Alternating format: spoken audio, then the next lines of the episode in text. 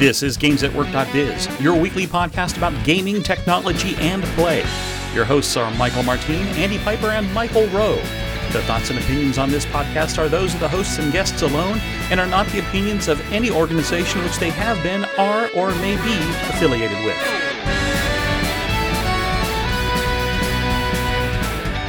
This is episode 422 Meta Empire Strikes Back.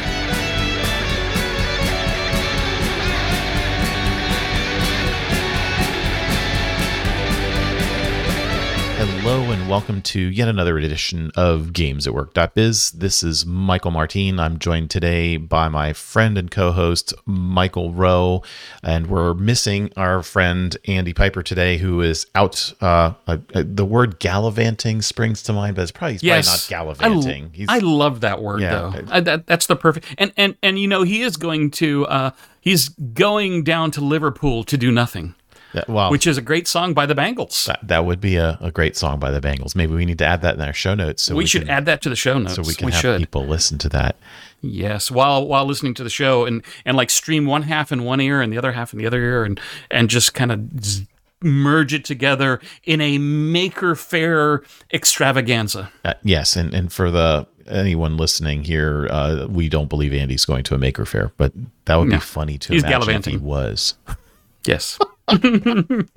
oh well, so um, we're recording here on a Friday, like we normally do, right in front of a holiday weekend in the U.S., where those of us in the U.S. celebrate um, our Independence Day uh, from members of other places in the world. Well, that's why Andy's not on the show, as we had to declare our independence this episode. Yeah, well, it's, it's, only temporary, temporary independence yes. from Andy, right? But he he is part of the empire. Exactly. After all, after after all, and and we've got a ton of fantastic links that we are going to do our very best to get through with sufficient insight information uh, that you, our listeners, demand from the Games at Work team. So we're going to start and, with a and, well, what? And, Who? and what? We huh? have a new listener. Yes. We have a new listener. We wanted to say thank you. We had a new subscriber to our blog. Uh, we don't know who you are. We, we saw you subscribe with the Apple hide my email, which is great. So thank you. Uh, drop comments on the show. Uh, follow us on Mastodon at Games at Work.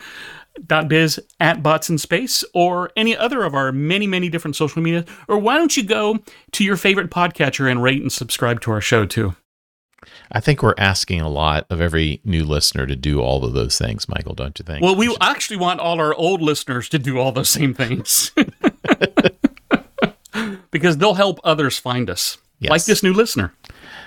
So um, this this one is for you, new listener. Um, uh, we have a, a spooky thing that um, the Gizmodo team identified for us about how scientists are able to create 3D images from eye reflections. So if you're you're one of those folks, and Michael and I are one of those folks uh, who has their camera on. Folks right? um, well, that, that depends if we're individual or this the same. I don't know. Anyway, the, this article talks about looking at a, and it's it's scary because you're looking right into somebody's eye to be able to recreate what the person is looking at based upon the reflection of what they're looking at in their eyes. So I could imagine how this sort of thing could be easily used by someone, say, oh, I don't know, uh, looking at a document while they're on a Zoom or WebEx or FaceTime call. And you could probably also understand and see and read and recreate what it is that they're looking at if they're looking at a document while they're on a call. So well, what I what I loved about this story, right, is because I mean, they talk about the, the the tie-in to CSI, and I think CSI actually did an episode on this really? within the last five years. Hmm. Uh, so so it's interesting. We're we're back into the mode of where technology is catching up with the imagination of our TV writers and and and movie industry, uh, which is at one time really cool and the other time really scary.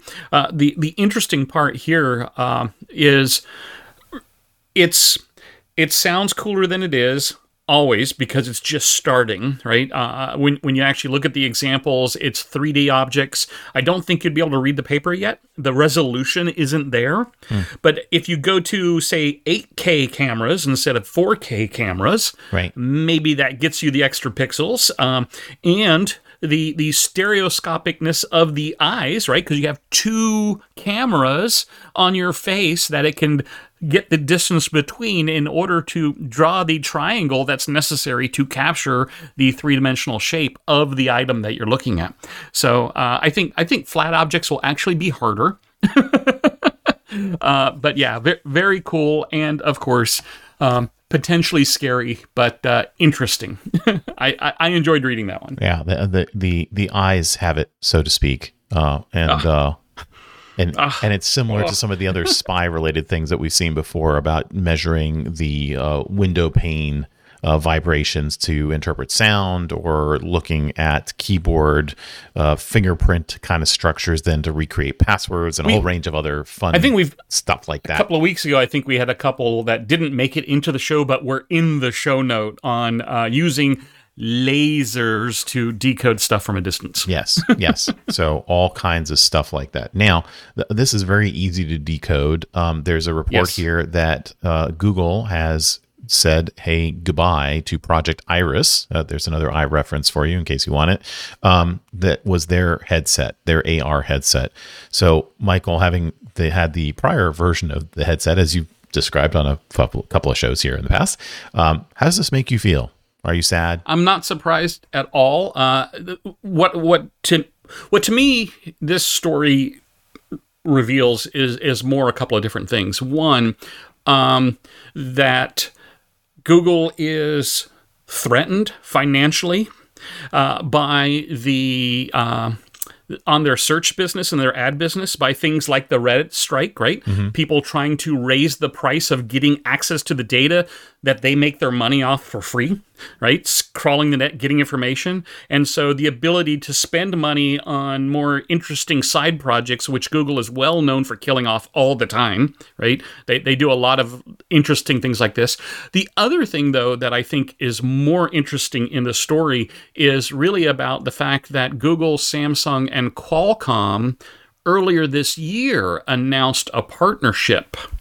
Uh, and and what this tells me uh, around AR and possibly licensing the technology for others to build around it, right? So not doing it themselves, but really become the platform and licensing it to others. Um, and it tells me if I were to put my my, my tinfoil hat on, mm. that you know Samsung makes a lot of displays for Apple.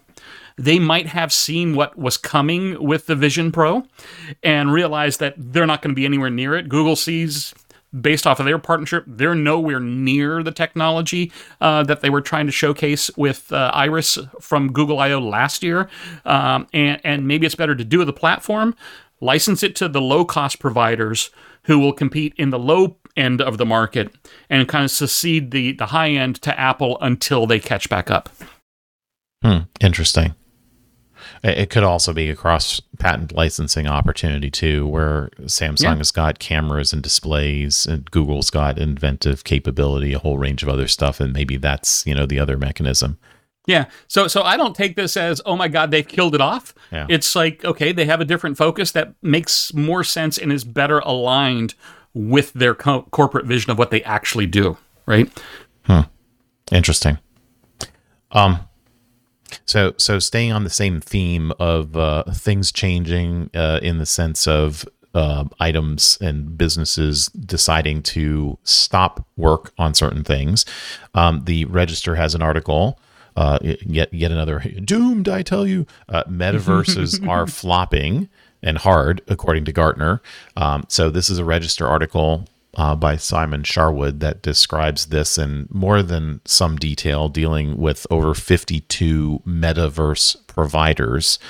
And there are certainly a, a number of points that are in here. And we've got another story or two that's going to lend itself really well to the to the Apple uh, entrance into the market too, um, which to me is metaverse as a destination is still a separate and distinct space than augmented reality. Completely different. So VR can have an AR component to it, but doesn't have to. Metaverses, in the way it seems that many journalists and others are describing it, really liken them more to VR. And to me, that says, okay, yeah, sure, you are not going to have a multiplicity of metaverses and destinations in a VR that are going to survive. You're going to have some, but AR is still where it's at, at least in my book. Yeah, when I when I read this story, I my, my gut reaction is how can they flop hard if they haven't really taken off? right? Yeah, that's true it's, too. It's a bit of a head, headline grab, but the interesting part to me was the the users that they call out who are still actively engaged in this environment are the Gen Z users. Mm-hmm. They're the up and coming users, right? They're the people born in the 90s. So yeah, in a corporate environment for VR, for meetings and things of that nature. Right. Um, yeah, the the powers that be in corporations, I include us in that, are old fuddy duddies, right? And and they don't get it. And so they're like, oh, we wasted all this money, it's going to die off, and we're done with it. But they're not the ones who 5, 10, 15 years from now will be leading those corporations. It will be the Gen Zers who have adopted the technology, who are engaged in this space. So it can't flop because it was never a huge success yet. And two, um, I think we're still in that phase of trying to figure out what are people going to use it for. Is VR for entertainment and AR for business? Right? I, I don't know, but it'll be interesting to see what plays out over the next couple of years. It, it, it absolutely will. Um, it absolutely will. Now, one example of a VR experience that we've talked about on this podcast over many, many years is Second Life. And we have a, an intriguing article. It's up. It's behind a um, login and read more kind of a paywall here, uh, but it's it's well worth looking at because uh, the author Wagner James O A U Au um, actually, isn't that the one of the guys? Isn't James Au the avatar name in Second Life? yeah, we, we, we hung out with him a lot yeah. during the Second Life days back back in the day, in the day. and he's stayed in that in that industry, really monitoring the space the whole time. Uh, he he recently published a new book uh, within the last couple of years that was really really interesting about the you know Second Life and the metaverses, etc. Uh, so uh, I as soon as I saw his byline on this article, mm-hmm. I knew it would be well written and well well treated. So yeah, his book uh, is uh, called what, "Making a Metaverse That Matters." In case you yes. uh, in case you want to find that later, uh, what what I liked about this, this was not the usual treatment of oh yeah, there's this thing called Second Life and it was around for a long time and blah blah blah blah blah. Um, yeah. What what he did is he really went a little bit more into the culture about what Second yep. Life is like now and how it's evolved over time and drew a number of parallels to the the world around digital goods and the like. So Second yeah. Life was very early in the sense of cr- people creating digital goods. You could get a car in Second Life that was a very realistic version of the same vehicle in real life and it obviously took a lot of time and energy to go make that car or that outfit or uh, whatever I, it might I, be. I made furniture and it took hours and hours to make a simple TV stand. yes, yes, and and it was an important characteristic of Second Life to allow for uh, fiat money uh, to be converted into Linden dollars, and then vice versa. So it was a way for you, with your furniture creation and others, to monetize their work. And a lot of people, and this was an interesting part of the article, um, had uh, what do they call them? Oldies right? Oldie community members who've been around for quite a mm-hmm. while have an, an, extensive inventory of purchased with real money goods that they had created in the second life environment. We've we've talked about this for a long time too because the treatment of those three dimensional objects and goods that are infinitely because they're software saleable and duplicate uh, duplicatable. duplicatable. That's yes, a that's hard word to stumble over. Um, uh, you need more coffee. probably so. I've only had the one cup today, but it um it, it th- those are not things that have been readily exported, at least not to my knowledge, Michael, out of Second Life and then to something else. Is there is there a facility to take your table and there, export there, it and then bring it into another environment?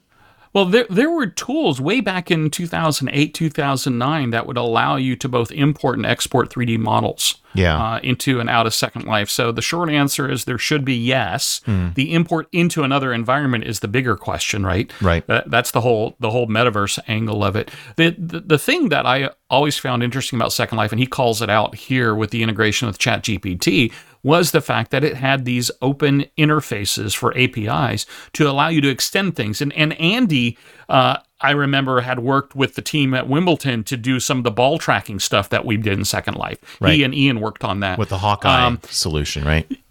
yeah, I don't remember what the, the the real tech was, but they did the real work in Second Life. Uh, and um, the the other thing that I found really interesting about this, and, and it got me thinking about this, was, you know, uh, James doesn't say it's over, right? It is still ongoing. There are still people in there. There are 500 groups on different categories and things of that nature. And it got me thinking, uh, when was the last time you were in Second Life? Because It's been. I was trying to remember the last time it was for me. It's been a while. I mean, Has it been this year? no, no, no. It, it's at least a Okay. year, probably two, since I've logged in. Yeah, I, I know I went in earlier this year, and it's interesting the things that have stayed and the things that have disappeared. right, not a big surprise there. Uh, but but what I was wondering for the people who stayed consistently.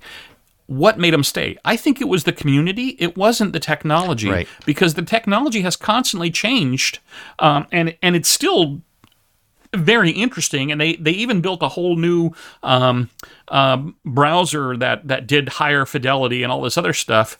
Uh, but the thing that i miss when i go in is some of the communities that i used to hang out with. Um, so anyway in, interesting and uh, well well written article.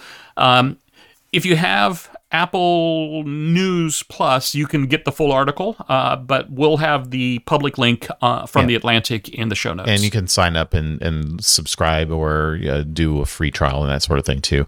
Uh, last thing I'll say about this is I just recently completed the a book called The Overstory by Richard Powers, and inside of this book, there is an example of one of the characters who also builds virtual worlds like this and the complicated um, engines for rendering things in 3D and the economics engines and so on too, and the the the freedom that it provides for people to be something other than they are in real life has been a really transformative experience. And you'll see that in the article here too, if you were to care to read it. So interesting stuff, not your usual uh, treatment.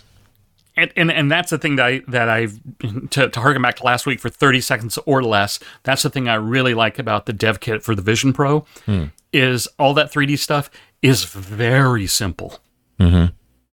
So so the average developer should be able to get into it at least in the Vision Pro environment. So Cool.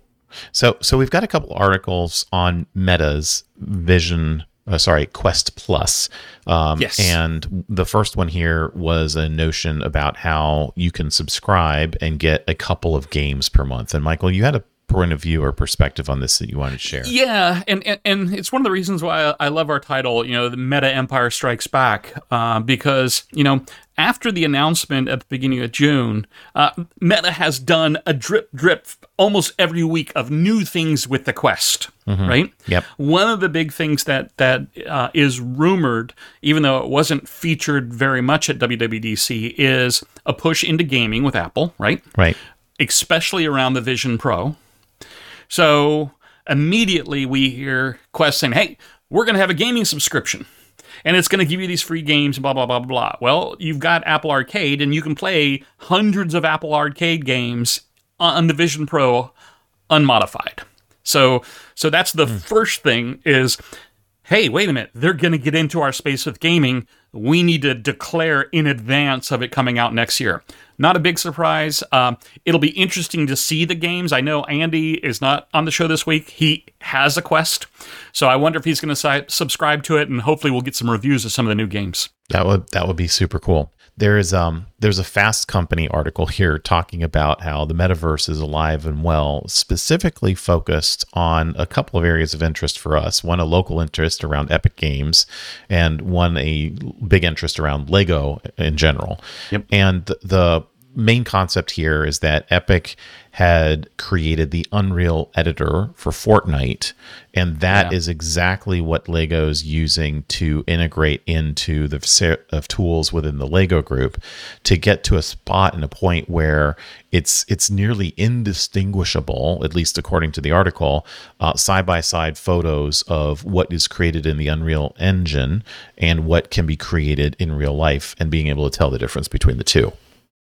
Yeah, that's that's just fantastic. I, I'm uh, I I know uh, we won't see that in the Vision Pro, yeah. right? because of the epic Apple fight, but uh, this this is the type of stuff where it kind of goes directly against the previous story of they're all flopping, right? yeah, exactly. And and it's funny because I'm playing Lego Castaways these days on the Apple Arcade, which is one of the ah, games ah, okay. that's there.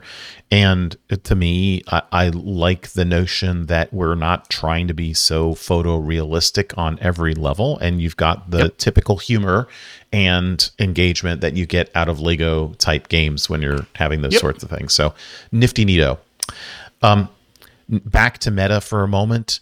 Um, there's an article here that says that Meta Quest 2 owners basically have gotten themselves a lovely software update that makes them now almost uh, Quest 2.5s.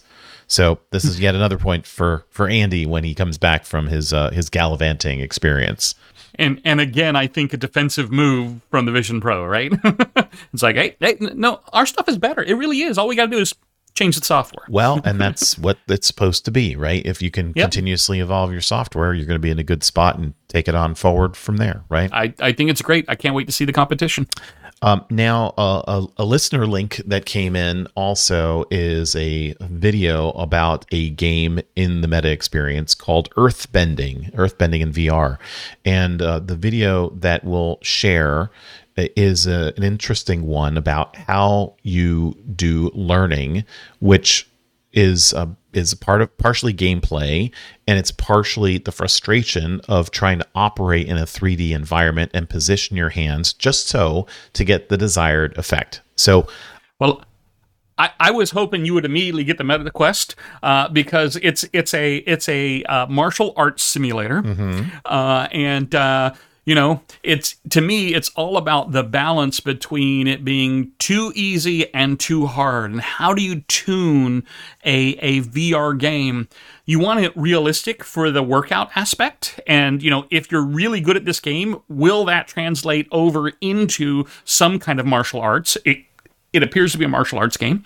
Um, but if it's too hard, uh, it as the guy spent you know hours and hours and hours to get to the point where he actually enjoyed it, um, it, it that balance is going to be really interesting to see as more and more games and experiences. Another thing on the Vision Pro is the rumor that health, you know, workout wasn't covered at all by Apple. Yeah. So are they seeding this market or are they just waiting till they get something working a little bit better later in the fall before they announce something. Well, you can already do that on your watch. You don't need to do that with goggles on necessarily, right? Well, it's it's precision. so, so our, our friend Ian is a big Beat Saber fan, and yep. when um, my friend sent me this, I immediately thought of that experience. And yes, there's a there's a martial arts aspect to this, but uh, last time I checked, it's awfully hard to generate energy, you know, a la Dragon Ball Z with your hands, which is part of what this earth bending kind of game is all about. Yeah, I mean, but it's it, it it's funny they they they have these these floating hands, yes, that you're trying to line up, and you know if you're if you're taking your punch and not twisting exactly right it doesn't work, right? Well, it's yeah, and there's a way to break right? your wrist if you don't know if how to you punch don't do properly. It right. So, exactly. So the user experience of matching w- from a training perspective and learning perspective, what you do, how you do it, uh, falls right in line with some of the ideas that I've been kicking around with another buddy of mine here too. Uh, to how might you create an experience to teach certain martial arts techniques uh, and use the camera, use other capabilities so that you can you can train and teach and learn and do uh, shoot yep. you know whether it's your it's a camera that's uh, positioned right below your tv that's watching you while you're doing it or that there might be that virtual um, experience right here where you've got the floating hands so nifty stuff it's it's a long video but you'll, you'll get the gist video. and uh, you'll have some fun with it if you if you choose to watch it um we're going to switch gears and get into AI here for a little bit, but we're running out of time as we normally do. And last week we talked about Marvel uh, and about the Secret Invasion. And uh, I guess there's been an update here that says no artist jobs were lost in the making of this trailer. yeah, uh, have you watched any of it yet? Because I've I've watched the first two episodes. I thought they were good, dark but good. Uh, and and really, the interesting thing about this story is the the studio that worked on this is actually holding the the enterprise line that it's AI with humans, not AI instead of humans. And that really feeds into, I think, kind of the next article uh, from The Verge on the AI large language models and the the um, challenge that that's causing, right? And and I know I've had this discussion with a couple of people. I don't remember if we've had it on the show yet uh, about kind of the downward spiral that could easily happen, uh, where there's there's two quotes that I want to call out of the previous uh, of, of the the Verge article. One of them is uh, a, a, quote that says the primary problem is that while the answers which ChatGPT produces have a high rate of being incorrect, they typically look like they might be good, and the answers are very easy to produce. It takes too much time to sort the results, and so moderators need to decide to ban it outright. And what this tells me is the, the, the answers that are generated are hard for a non expert to tell that they're wrong. Okay? And so uh, if, unless you really know what it's giving, it's hard to know what they're if they're wrong or not because they're wrong in subtle ways. And there's a couple of examples in the, in the article that that really call out that subtlety of incorrectness of the answer. And there there are new jobs being created. For example, there's an AI editor being created whose job it will be go back to the corporate thing of AI helping people, right? AI mm-hmm. with humans, right? Whose job will be to edit 200 to 250 articles a week. Now, if you're not an expert on the topic, yes, you could quote edit them for punctuation and simple stuff, but will you be an expert enough to catch the subtle problems in those articles? And does that drive us down um, the the the enshittification that we talked about before uh, from Cory Doctorow of the environments, right? So so, and then the second thing there's an interesting article that they point to from a, a, research paper from 2019 or an article from 2019 called The Bitter Lesson, which really talks about the model of AI and how AI gets better. Uh, and it doesn't have to get better by being better, it gets better by having more horsepower, right? Uh, and so once you get to a level of horsepower where it's so easy to generate accurate looking or accurate sounding answers and you don't have experts who can validate them, you drive down the spiral instead of up the spiral. And so what I think the the, the challenge here will be that how do we and this article kind of takes it across the entire web, right? How do we get to the point where content creation and content crawlers can focus on improvement versus just getting an answer, right? Uh, I was I was doing an exchange on on on Mastodon with somebody about, and we talked about this. How do you set up an appropriate GAN to where a large language model improves over time instead of feeding on the data that it generates, right? Uh, and so there's there's a there's a art thought that comes out in this article about um, the web itself and in the early web, everything you wanted to know you could find on AltaVista, which was an index of human created interesting sites, right? What happened then, so many sites were generated that that just couldn't keep up. There was so much content being created that it couldn't keep up. And the way it was solved was Google did page ranking. So you had a search engine throwing horsepower at it that used an algorithm to improve the value of the data coming back. Now, when we get to content on the web being generated at such a mass scale without expert validation, how are we going to get to the point where we actually can validate the content that's being created is of high enough quality that the engines that are ingesting it to parrot it back, like large language models, can actually provide good content back.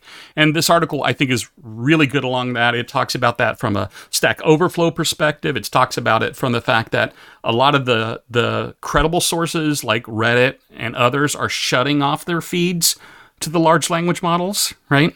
Um, and you see corporate examples that I think that are very interesting that are trying to take the internal corpus and use that as the model for build the, the data for building the large language model. So it'll be interesting to see how we can, from a large language model, build models that are relevant for the space that they're in with the level of accuracy. Because right now we're generating content, but we're not generating necessarily accurate content. Boy, you you gave a ton of things to react to. So um, like I said, I, I, I enjoyed this article. Yeah, it sounds it sounds like it. Um, and we don't have time necessarily to, to go point by point, but there's a there's a few things that you said that at least I have a interesting reaction to. One of them is cool. The whole idea of AI augmenting humans is is certainly not new, and that's something that many aspire to, uh, per the prior article. Um, the notion of the AI assistant uh, providing the editor who's got to handle 250 articles. Um, that's another example of AI augmenting humans, right? You can't just no, no, no. This is this it. is the exact opposite, right? The, as I understood it, this is they want to hire an, an editor to edit 200 to 250 articles generated by AI. Right. So that's a human. Not to have the AI edit the articles. Right. So my my proposition here is that when you hire the human, you need to augment that human with an AI with even more AI that will help them do that 250 article editing so that they build up their model in such a way that they can handle 250 and then 350 and more right? If that's really what's needed. Um, i'm seeing plenty. I'm sure you have too with your journalism background of what i would consider just um, crap articles. Just, I, you know, well, I'm, I'm trying, I'm trying to keep this as a family show, um, but um, we'll, we'll just say um, um, amateur versions of journalism where there's yeah. bad grammar, there's bad uh, spelling, there's homonyms that shouldn't be used in the same way. I mean, a whole range of things. So, so could you have an AI um, editor assistant that helps the human do that? I think that's absolutely the case.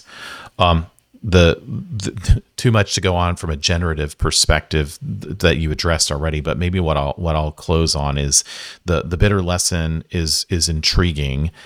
Google's challenge is a piece of trust that it has to find the things that are relatively correct and from a search perspective creating and generating maybe some answers that are a little bit better and that's where examples like wikipedia reddit stack overflow all these examples can they mm-hmm. should they be ingested and pointed to? Because it's the people who've contributed those aspects that are going to be important. The answer for me is yes I can see where there'll be generative AI that will now be creating answers in Stack Overflow and Wikipedia and it and it and that now is going to have to be sifted through, perhaps even by those AI and, editors who need an AI. that's the one assistant. that worries me. That that's the one that worries me is when it starts feeding back in. Yep. And it can do so at such a scale that the humans can't keep up, and the AI editors may not be good enough and so then you get into this downward spiral.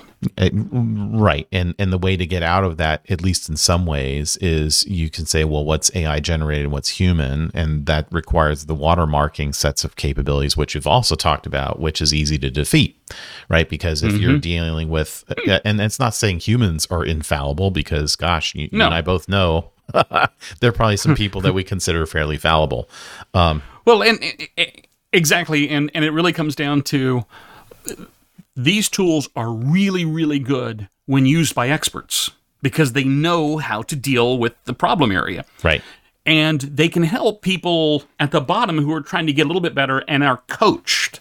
It's that mid area where the majority of the work gets done that I, I am worried about and how do we fix that yeah and and, and to More me to, come. to me i think the answer there is there is a human who is augmented by AI that it will help. And there are lots of intriguing articles about different styles of work and jobs where the right intervention at the right moment in time by an AI can do immensely more benefit and good than your periodic annual or semi annual or monthly check in with a manager who tries to coach you to go do something better. If you catch people in the moment, and you provide a specific, hey, knowing what I know from my corpus, here's what successful, highly successful people do for this job in these situations. Here's a way to nudge you in the right direction. There's immense good that can come from that. All right. Well, well, watching the time, we're we're about where we need to be. So we've got a couple additional links that we'll add to the show notes. Um, that things that we found interesting, various uh, yes. you know consumer stuff, and you know movies, theater, that sort of thing. So, so check them out. And um, so get your friends to subscribe and, and join us too. And, you know, we'll call you out as an individual listener. And if you even want, you know, a, a particular topic to be discussed, like Michael said, share with us. We're, we're on an amazing number of channels. Let us know. We'll happily talk about it on the next edition of Games at Work. Biz. See ya. You've been listening to GamesAtWork.biz, the podcast about gaming technology and play. We are part of the Blubrry Podcasting Network, and would like to thank the band Random Encounters for their song Big Blue. You can follow us on Twitter at GamesAtWork underscore biz or at our website at GamesAtWork.biz.